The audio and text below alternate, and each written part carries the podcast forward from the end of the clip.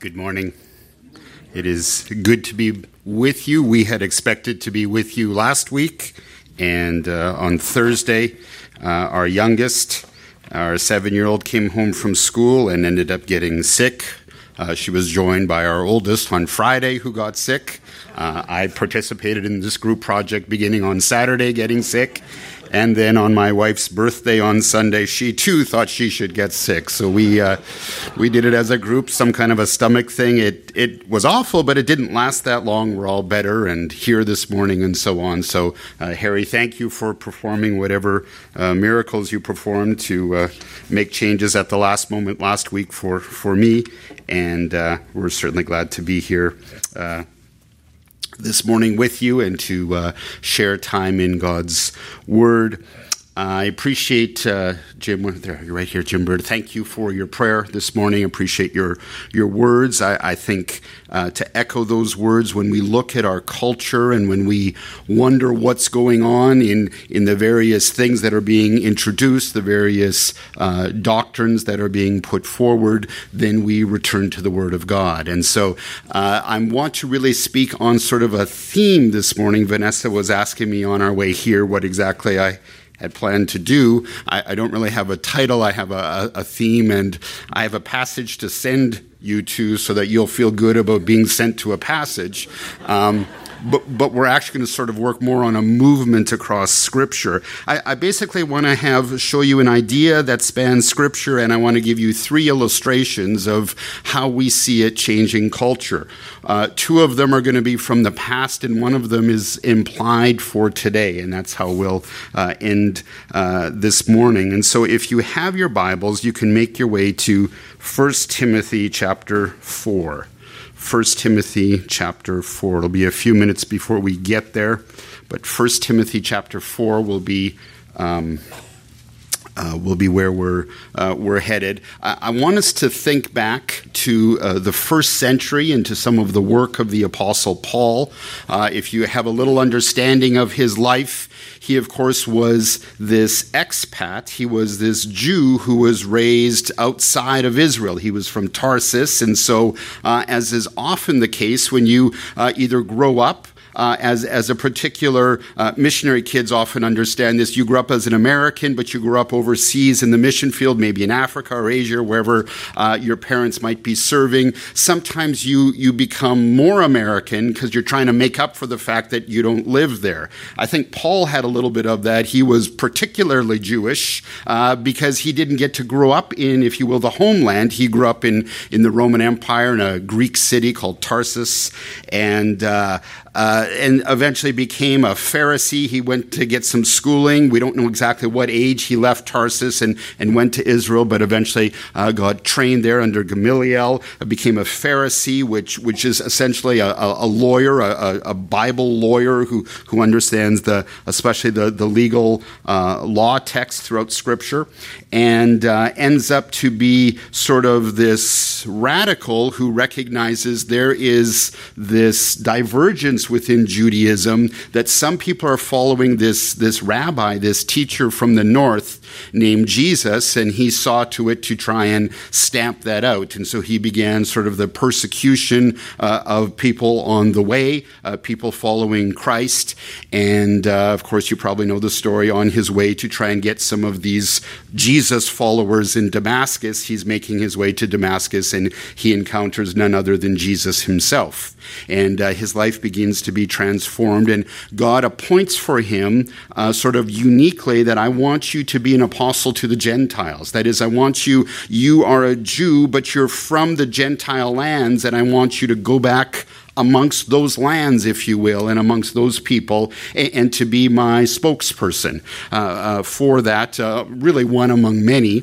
And of course, that's how Paul ends up spending his life, being this apostle. He's based in Antioch in modern day Syria, uh, and after much uh, prayer and fasting, they uh, get the idea in that church to lay hands on Paul and Barnabas and send them on their way. And so we kind of uh, we name that thing when you send someone on your way like that and they go from place to place sharing the gospel. We call that a missionary journey. And as it turns out, Paul makes three missionary journeys. And uh, at the end of his second missionary journey, he's trying to get his way into what we would call here uh, Western Turkey, what the Bible would call Asia Minor. And he's trying to get to the city of Ephesus. And if you remember the story, he tried to get there earlier, but he had a dream of a Macedonian man who said, Come up here and share the gospel. And that's really how the gospel jumps into Europe. That Macedonian dream ultimately sends Paul to Philippi, and Philippi is sort of the first gospel, if I can call it, you know, you know, breachhead uh, into Europe uh, through Philippi. And he ends up traveling through Greece onto Thessalonica, planting a church there through Berea down to Athens and so on and so forth. Corinth starts a church there as well. He makes his way back to Ephesus and realizes that I'd really like to spend time here, but now is not the time, and says he'll come back. So he's very briefly in Ephesus on the second missionary journey, and on his third missionary journey, then he spends two and a half to three years in Ephesus. And so what I really want to talk about is Ephesus, which is why I know you're wondering why you're in First Timothy. We'll get there. At least, uh, if not, we'll just cover it in the closing prayer, right? That's when you wrap things up. You just stick it all in the prayer and say amen at the end. So, uh, Paul, if you're following, is going to this town, and you've got to understand a little bit about Ephesus. From what we know of the first century when Jesus lived, when the Apostle Paul lived, the largest city in the world was Rome, right around a million people. The second largest city in the world was Alexandria down in Egypt, and the third largest city in the world was Ephesus. Now, I say all that with a note that we really don't know how big cities were in China at this time. It is entirely possible that they had many cities of those sizes or even larger. But from what we know, Rome is one, Alexandria is two, and Ephesus is three. So in the Western world, in the Roman mindset, Ephesus is very, very important, the third largest city. If you wanted to kind of frame that in an American context, I guess we would say probably New York is the largest city, metroplex, whatever, In America would get Los Angeles Angeles second, Chicago third, right? Chicago plays an important part in the life of America. It's the third largest city or area or whatever. And, and, and so that's what Ephesus is. Ephesus is this huge city that's very prominent. Uh, in the days of Ephesus and its sort of its strength, it was on the coast. I say that because if you went there today, you'd go, where's the coast? The coast is still there. It just happens to be, what, about 31 miles or 28 miles away in light of some shifting things and, and some um, deforestation that's gone on in the first century that has an effect on water lines and so on. So today it's actually not on the Mediterranean Sea, but it once was. And it was a port city and it was rather important. And so through the history of Ephesus, and I highly doubt you came here this morning because you wanted to hear a history of Ephesus, so I'll keep this brief. Uh, but uh, very early on, on in the pagan worship practices of Ephesus. And again, Ephesus is where Paul will eventually write the letter of Ephesians. Okay, and so Ephesians is this letter that Paul will write to the church that he plants in this city named Ephesus. Again, this is the third largest city in the Roman Empire, possibly in the world, and a significant city. And it has a reputation. It has things that it's known for, just like Chicago does, just like Dallas does, and Houston does, and New York does, and Los Angeles. You, you, you, have, you have ideas that come to your mind. Some of you have visited the places, some of you have lived in some of these cities, and so on. And so they have reputations, as does Ephesus. And so Ephesus is dominated by the worship of the goddess who provides all things essentially for those people. It's the goddess Artemis. And so Ephesus was known as the place to go and worship Artemis. And, and it had a temple already back some 350 years before Christ was born. Already the first temple to Artemis already existed in the ancient form of Ephesus that lived uh, back in those days. In fact, that temple was destroyed. It, it's longer than 350. In 356 BC, it was destroyed by invading Goths. And I know you didn't come here to learn about the invading Goths. It's just interesting that the day it was destroyed, Alexander the Great was born. And Alexander the Great, as he comes to power, is going to rebuild that temple in Ephesus that was destroyed the day he was born. And if you think of Alexander the Great, we're talking about the time in between the Testaments. That is, between the Old Testament and New Testament, there's about 400 years there. The only number you need to remember is very simple 333.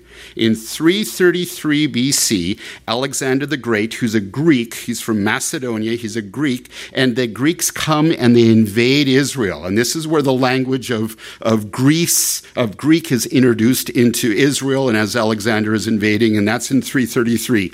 And so all that to say is Alexander is working his way through um, Asia Minor, what we would call Turkey, working his way through all the way down to Egypt, and ultimately will go east uh, um, from that point on. But when in Ephesus, he helps to rebuild the temple of Artemis. It's considered one of the seven wonders of the world. If you want to know size, if you think of the Parthenon, that's that famous building in Athens up on the hill, the Parthenon. The temple of Art- Artemis is four times larger than the Parthenon. Okay, so it's huge, and it's all to the worship of this goddess Artemis. And I say worship, and it's kind of a nice, polite term. In pagan circles, worship wasn't that. It wasn't nice people kneeling and praying and so on.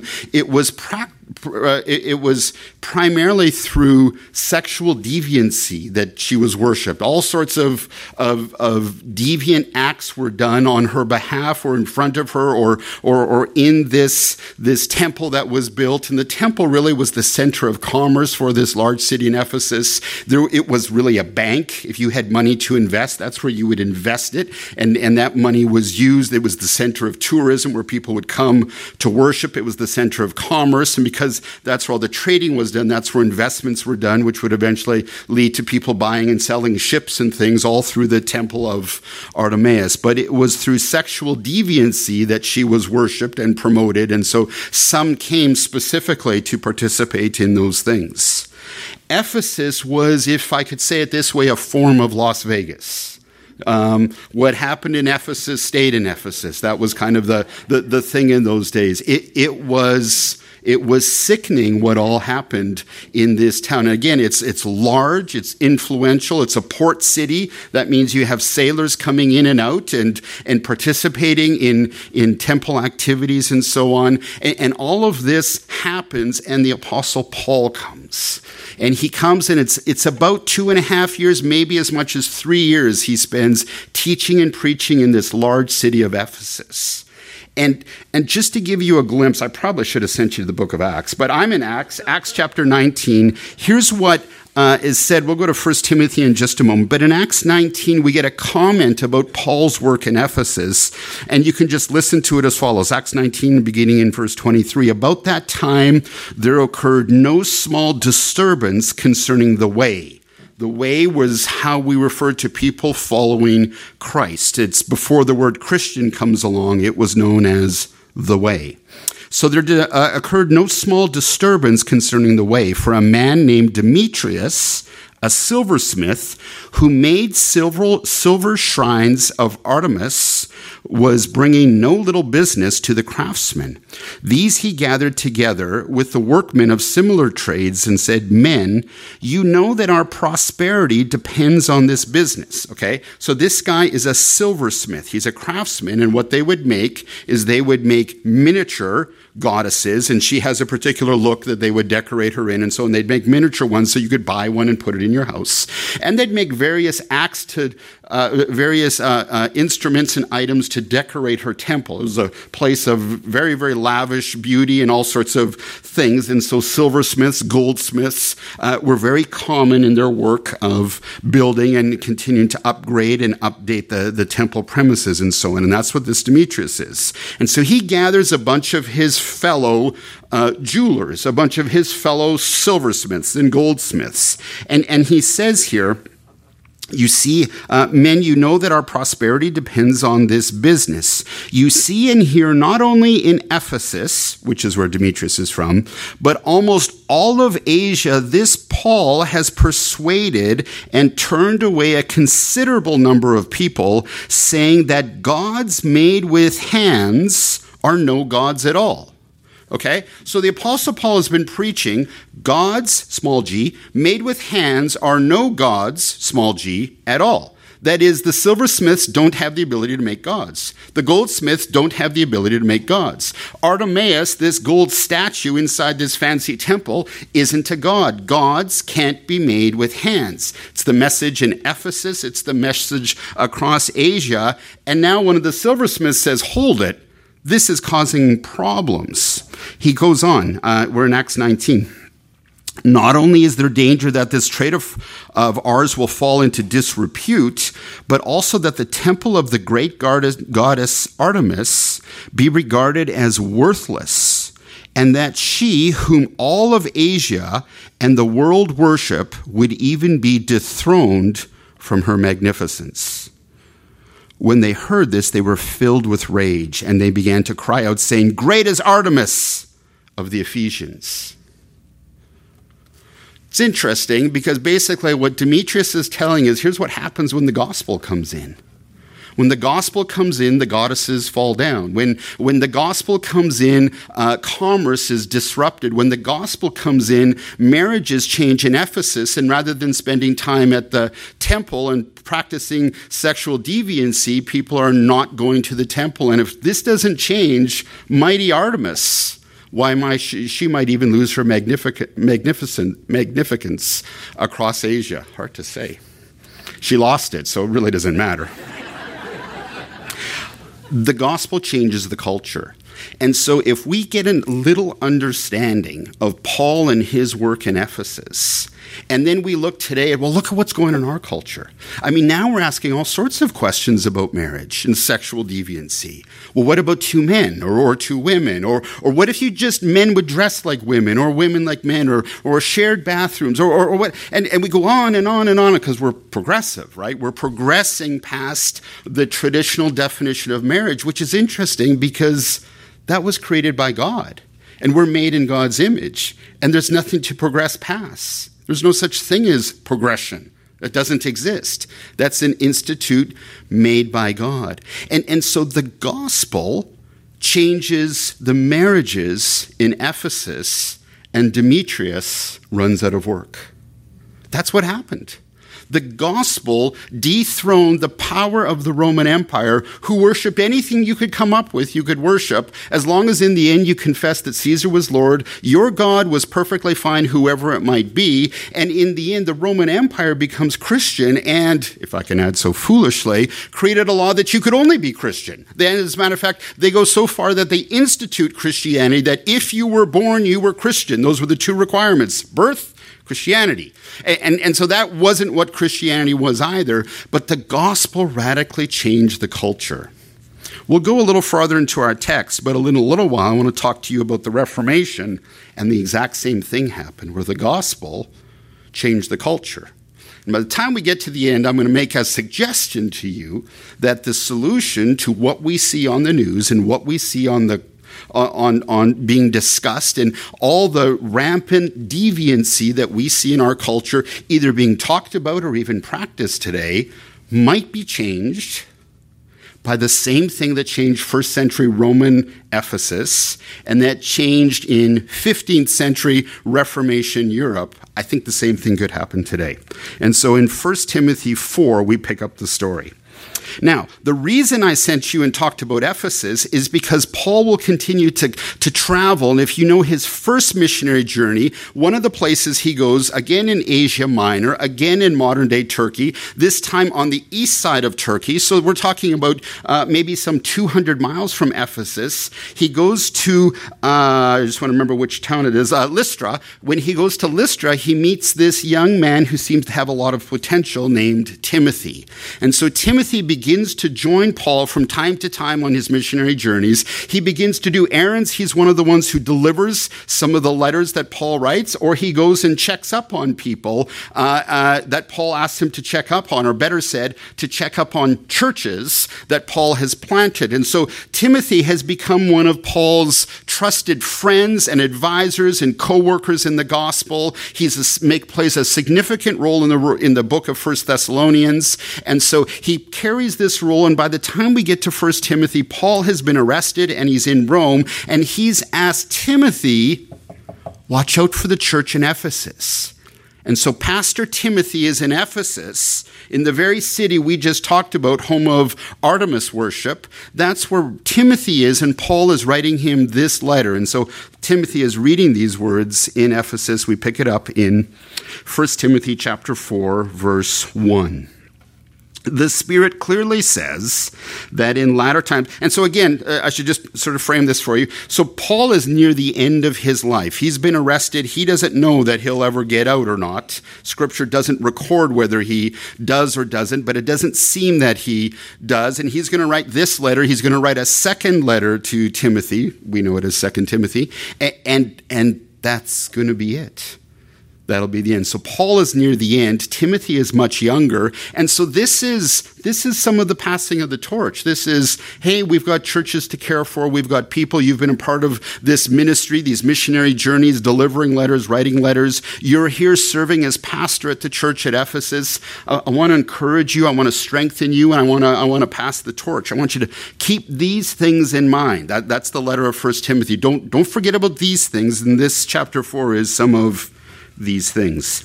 The Spirit clearly says that in latter times, Paul writing to Timothy, who's in Ephesus, some will abandon the faith and follow deceiving spirits and things taught by demons in latter times. Now, latter times is a little bit of a code word that you have to understand. Once Jesus comes, once the Christ event, the birth of Christ, the ministry of Christ, the death of Christ, the resurrection of Christ, and the ascension of Christ, all of which has happened, then we are at the end. Because once that happens, the Spirit is poured, out. That's Acts chapter 2. And when the Spirit is poured out, Peter gets up and preaches. This is exactly what Joel said, the prophet Joel, that in the last days, the Spirit will be poured out.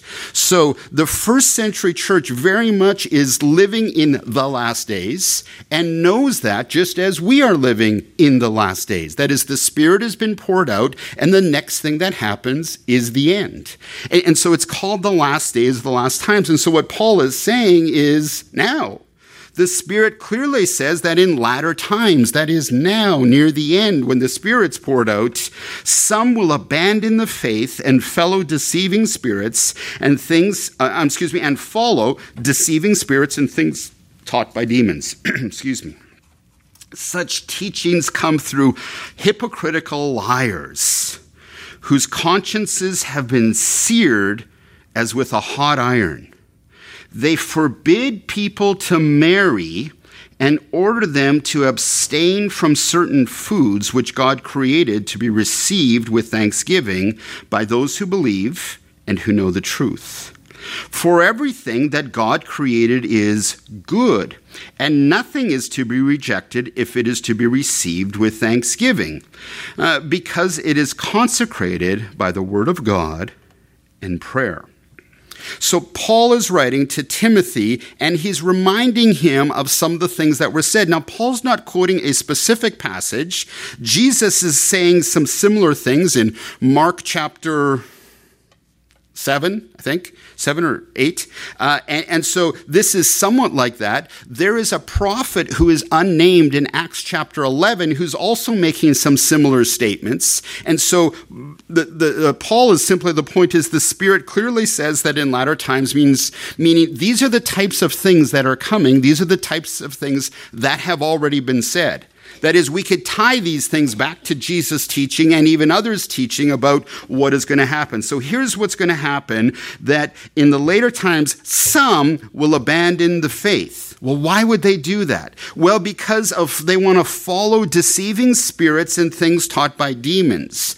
Now, I think that deceiving spirits here is actually the people who, who are giving these false messages, and the demons are the message, uh, are the ones who want the message given. In other words, the demons use people false teachers to skew the church astray, to lead them astray. So, whatever it is, this, these uh, deceiving spirits and taught by demons, here's what's happening. People will abandon the faith because deception, okay? And then more explanation, verse 2 such teachings, the things that are being said, if you'll allow me to add this, presumably in the church, right? I mean, if you go speak on the street corner, I don't think the, the believers are going to be led astray. But if you say it in the church, if, if there's, if there's hypocritical liars in the church, people who say or seem to represent one thing and mislead people because of their, verse 2, seared consciences that they don't even have the conscience to recognize they're leading people astray. And so the whole message is Timothy, don't forget, in these last days, people are going to get led astray. They're going to let, get led astray because you're going to have deceiving teaching, deceiving spirits within the church. And these types of people, they have no conscience. It's been seared. That they don't feel the angst of pulling someone away from trust and faith in Christ to now primarily trust and faith in nothing is usually what you get pulled to, possibly to yourself, or you just become disillusioned. And so P- Paul is describing this to Timothy. Uh, they forbid people to marry. Here, here's what they end up teaching we're going to actually forbid people to marry and under and order them to abstain from certain foods, ultimately, which God created and uh, uh, to be received with thanksgiving. So, so the nature of the teaching is going to affect the marriages in the church.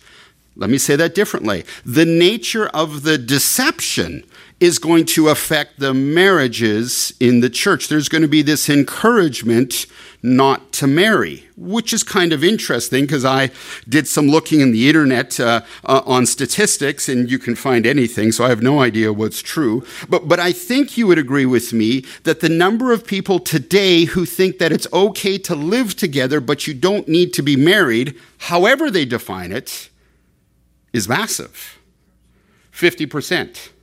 Other sites, 60%. I found a 72%. I have no idea what the right number is because the number doesn't matter, it's people that matter.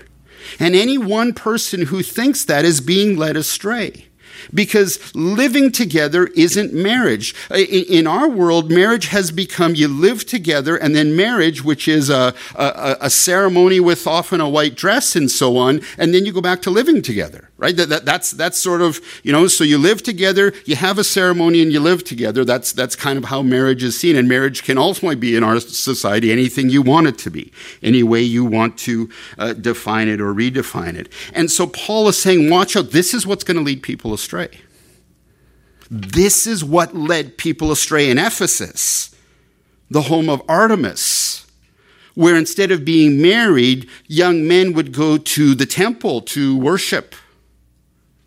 And, and what you'd end up having is children with no parents, a huge influx of orphans.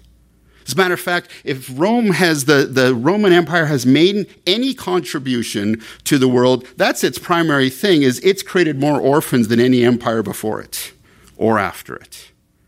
It it's unbelievable what comes out of this teaching. And this teaching is going to find its way into the church by the time we get to the medieval times, to the 14th century. If you want to be spiritual, you need to be celibate. As a matter of fact, that's what it's going to take to become a priest, is this commitment to celibacy which priests take. If you want to be godly and, and take on the role of you know a sort of a shepherd in, in, in the institutional church then you need to be celibate. And then you need to figure out how to hide your kids. And it becomes a, a game from the 10th, 11th, and 12th centuries, where priesthoods are demanding that uh, their priests be celibate, to how do we hide the nuns with the children? There's all sorts of stories of these things. Uh, some of them are, are rather humorous if they weren't so sad that, that, that here's what Paul says. Verse 3 they forbid people to marry and order them to abstain from certain foods. So we have two things on the table marriage, certain foods. Let me throw one out there just to make it easier for us bacon, okay? Two things marriage and bacon. That's what we're talking about here at this point. More than likely, this has Jewish roots which God created to be received with thanksgiving. What do you mean? Are you talking about bacon now or marriage? Yes. Right? Right? both were made by God, right? Both are good. Now, there was a time in Jewish development where there were laws of foods that were clean and unclean, and they were to not participate in the split split hoofed animal of which pigs fall into, and so Jews didn't eat pork, including uh, bacon. Okay, there was a time. And then there was a time when that was made clean. And we see that in the book of Acts when Peter has this dream, this vision with the four sheets, and the, the dirty animals come down. The Lord says, Eat. And Peter says, No. And the Lord says, Eat. And he says, How can you call unclean things that I have made clean? And then Peter finds himself with Paul in Antioch ministering among Gentile believers. And what do they do? They go out for breakfast and it's and eggs. And, and Peter's like, uh, what do I do here? We're having and eggs. And, and, so eggs, yes. And then uh, he has bacon right? You remember the story? This is talked about in the book of Galatians. Peter realizes that these Gentile brothers and sisters can eat bacon. They're not Jews. They're not needing to keep the laws of clean and unclean. And what God has made good, what God has made clean is clean. And so they participate. And Peter says, bacon and eggs, please, by the second morning. Bacon and eggs, please. I'll do the bacon. And then Jews from Jerusalem come and Peter says, eggs only. And Paul goes after him and says, How dare you? How dare you break Jewish ceremonial law with us when Jews aren't looking over your shoulder, and then when they come, piously say eggs only? And, and, there's this corrective that's already gone on in the church. What God has made clean is clean marriage and food. They were teaching in Ephesus not to get married not for some celibate thing like they were doing in the middle centuries before the time of the Reformation, but much more to participate in the various forms of prostitution that were going on at the temple for quote unquote worship. Today we're encouraged similar ways. Not because we worship at some kind of prostitution, prostitution the way that happened in Artemis, but we undermine the idea of marriage by trying to redefine it. It now means whatever you want, this one plus this one, any, any number of people and places and things and so on. And, and also in the fact that it's just not necessary. I mean, you can just live together. You can see it on virtually any television show, on any channel, on any time, night or day, on any media form, that that has become common in our culture, that marriage is getting undermined.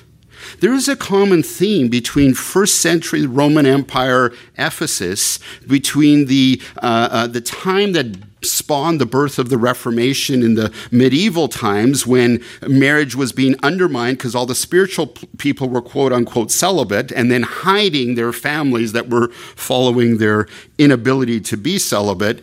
And today, when marriage again is under undermined. And again, I can show you in the first century and in the Reformation the difference the gospel makes. I want to imply to you that it would work today as well to change our marriages, to change our culture. Because that's what we begin to see. Here we go. All right. Uh, so uh, the gospel, the good news that Paul preached, has its roots in the exaltation of the family. Let me say that again. The gospel that Paul preached has its roots, the roots of the gospel, this is the theme I want to show you, has its roots in the exaltation of the family. I'm going to jump a little. You can always go back and listen to this again or, or, write down references here. Allow me to jump so that we can make some progress as I show you the theme. Listen to Paul when he writes to the church at Rome, Romans chapter 8, verses 28 and 29. I know you know 28. It says, And we know that God causes all things to work together for the good to those who love God, who are called according to his purpose. That's 28. And 29, for those whom he foreknew, he also predestined to be conformed to the image of his son, so that he would be the firstborn among many brethren. A glimpse as to what God's plan always was. That God's son, let's call him Jesus, that God's son Jesus would be the firstborn of many brothers. What are we all here? Brothers and sisters. We're family, right? What if we all moved to Maine? Well, we would be brothers and sisters there too, because there are churches there who believe in Christ and they become our brothers and sisters. Or we move to a far away uh, place, the same thing. We are brothers and sisters. The, the church is not made up of a membership, and this is nothing against membership, it's all fine. The church is a family, it's a body. You're being invited into a familial relationship. That is, the basis of the gospel has been that the way the Father loved the Son is going to be the way that the Father is going to love his image bearers. He, that's Jesus, would be the firstborn among many brethren, many brothers and sisters. Our relationship with God the Father is precisely the same as Jesus' re- relationship with God the Father. We are God's children. We're not even grandchildren. Theologically, I would like the idea of grandchildren. You got God the Father, you got Jesus the Son, and we're all grandkids. We're not. We're kids. We're not even grandkids. We are children of the Father. This is the gospel. That is, we are being saved not merely for our sin, but saved into a family. We are a family as believers in Christ. This is the gospel message. Let me show you. Uh, Romans 8. Um, looking at verse uh, 15, we were in 29. I'm backing up. Romans 8 15. I should have probably just sent you to Romans originally. I guess I should have sent you to Acts, though. Doesn't matter. We'll be in Isaiah in no time. 4, verse 15, you have not received a spirit of slavery leading to fear again, but you have received a spirit of adoption, Paul says, as sons, or as sons and daughters, if you like, by which we cry out, Abba, Father. The Spirit Himself testifies with our spirit that we are children of God. We are adopted into God's family. That's what the gospel offers. It offers salvation. Well, what's salvation? It's the process of being adopted into the very family of God. You literally have the God of all creation as your father. It is a familial experience. Uh, we keep going. The Spirit Himself testifies with our spirit that we are children of God, and of children, heirs also, heirs of God, and fellow heirs with Christ. We're at the same level as Christ the Son, if indeed we suffer with Him so that we might be glorified with Him.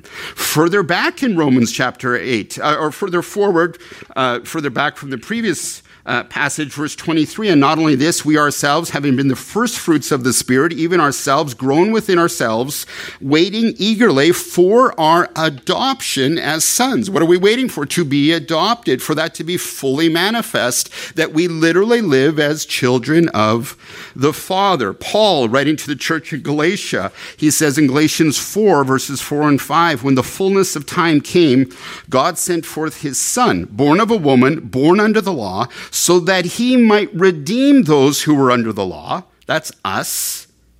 That we might receive adoption as sons, so that we could be part of the family. So he doesn't save us so we can be Christians, although that's a good word to call us. He doesn't save us because then you can be a member of a church, although church membership is a good. He saves us as his own children. We're not his servants, although we serve him, and so servanthood is a biblical concept, but we're more than servants. We can't be fired.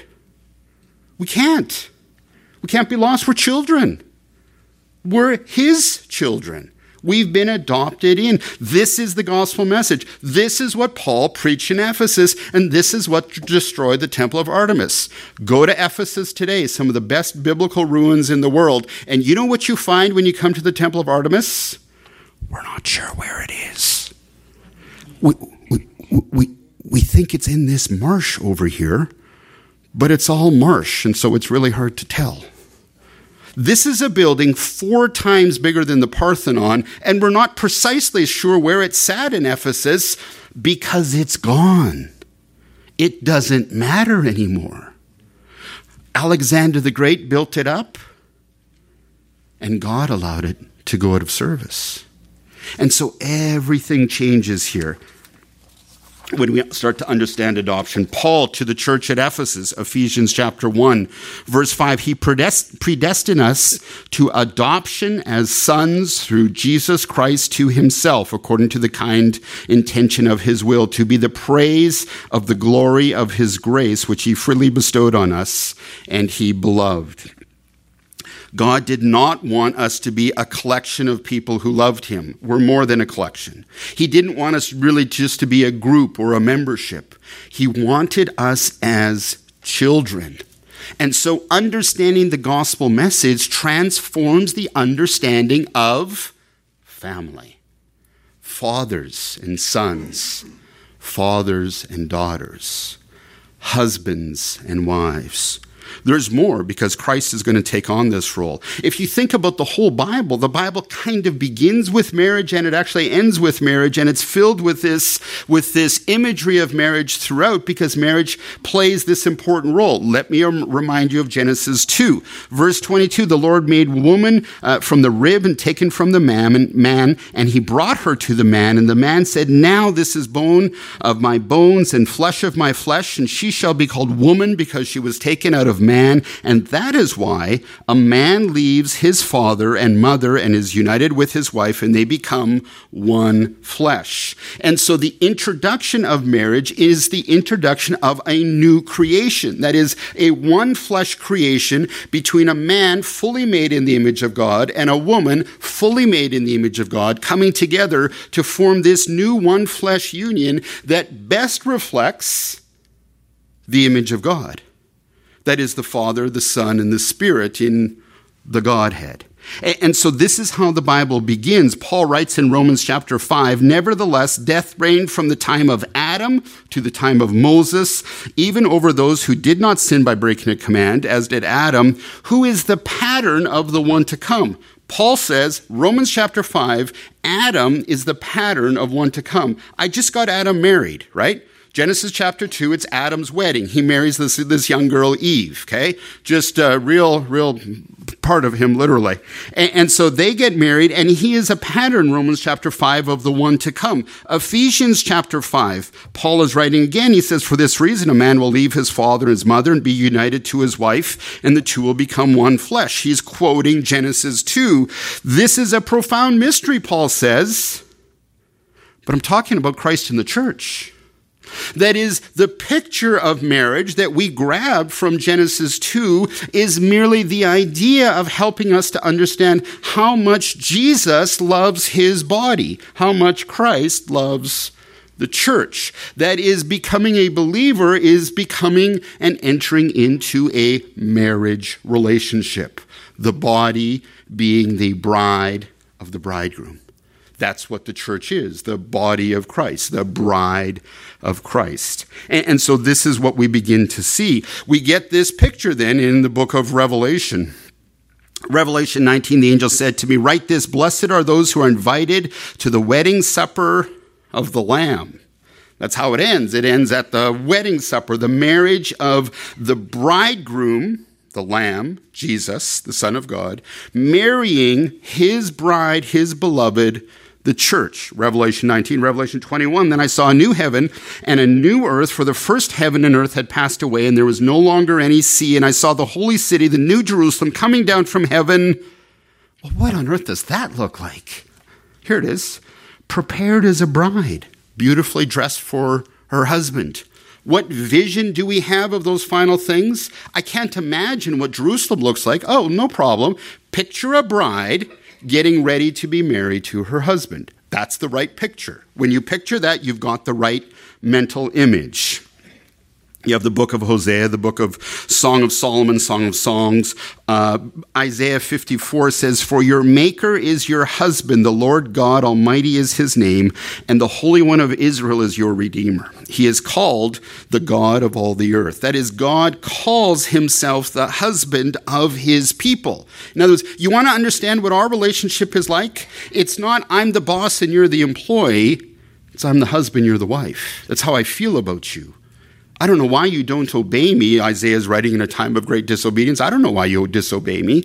I love you like a husband loves his beloved. his wife. Our time is gone. Ultimately, that means we've got to get to Isaiah 62. Go to Isaiah 62. I just don't understand. I prepared 37 passages. Where does the time go? so, what happens when you speak on a theme? Once you get to Isaiah 62, go back to Isaiah 61. Okay? We're interested in Isaiah 62, but we need to know who's speaking, and that doesn't happen. We don't learn that until we go backwards to Isaiah 61. Isaiah 61, preparation for our passage in Isaiah 62. The Spirit of the sovereign Lord is on me. Whoa. Who says that? Isaiah is prophetically speaking about some time in the future when someone is going to come and say, The Spirit of the sovereign Lord is on me because the Lord has anointed me to proclaim good news to the poor. He has sent me to bind up the broken heart, to proclaim freedom to the. Yeah, it sounds like Jesus. This is Jesus speaking. Isaiah is writing this prophecy that he's receiving from the Father, and what he's writing is the future words of Jesus. And Jesus will speak these words recorded in Luke and recorded in Matthew during his ministry as he's anointed with the Holy Spirit at baptism, and that he is proclaiming this Jubilee. Isaiah 61. Now our passage, Isaiah 62. For Zion's sake, I will not keep silent. This is Jesus speaking. Zion is his people. It's the way that he refers Zion to the place where his people dwell. For Zion's sake, I will not keep silent. For Jerusalem's sake, I will not remain quiet till her vindication shines out like the dawn. In the original, this would be written in Hebrew. It's a little easier to see. This is all in the feminine. This is addressing, uh, Jesus is addressing his people, Jerusalem, as his bride in the feminine as his bride. Listen to the language. It'll become clear as we keep reading. So, till her vindication shines out like the dawn, her salvation like the blazing torch. This is what Jesus wants of his bride. The nations will see your vindication, and all the kings your glory. And you will be called a new name, and the mouth of the Lord will bestow, and you will be crowned of splendor in the Lord's hand. There's this crown that comes on these people, this well, this is the church. This is the bride of Christ, being prophesied some 600 years before Christ's birth as to what was Christ was going to do with his people sometime in the future when her glory would be shown. You will be given a crown of splendor in the Lord's hand, a royal diadem in your hand. No longer will he call you deserted or your name uh, or name your land desolate. you will be called uh, Hephzibah and, and Beulah, uh, for the Lord will take delight in you and your land will be married. You see, the imagery is of the bride. As a young man marries a young woman, so, you, so will your builder marry you. As a bridegroom rejoices over his bride, so will your God rejoice over you. The gospel is the invitation to the perfect wedding because someone loves us perfectly, which is precisely what our culture is looking for. That's why we're redefining marriage. If it didn't work in a normal marriage, what if we redefine it this way? Maybe I can find true love then. Maybe if I'm a man, I could just pretend to be a woman. That might do it for me. Maybe we could just cross dress and dress the opposite way. That might work. Let's try whatever we can because we're looking for true and perfect love. You know where they'll find it? In the gospel. The same thing that changed in, in first century in Ephesus, the same thing that transformed Europe in medieval times with the rediscovery of Scripture, with Luther, the monk, marrying Catherine von Bora, the nun, and having a wonderful family, and other monks and nuns uh, marrying and, and monasteries being emptied and the growth of the family. Europe was transformed through the family. The family existed because of the gospel. And that's the invitation that we need to give our world. Invite them to the gospel where they can be part of the family and become the bride for the perfect groom. Father, we're grateful for this theme that we see that we can get some understanding of. We have some understanding of marriage and a beautiful bride standing before her groom, and we can kind of picture how much you love us, and yet it's a good reminder for us that this is what changes the world. And so we thank you for this marriage uh, illustration that you've given us that our human marriages are a glimpse of how much you love us, how you, Father, have cared for your people in the Old Testament, and Christ, how you have uh, uh, used this language to describe your relationship with your body, your church. And so, Father, we anticipate the marriage supper of the Lamb, and until then, we pray, pray that we might share that same gospel to a world that looks for love in the greatest lover of all's name. Amen.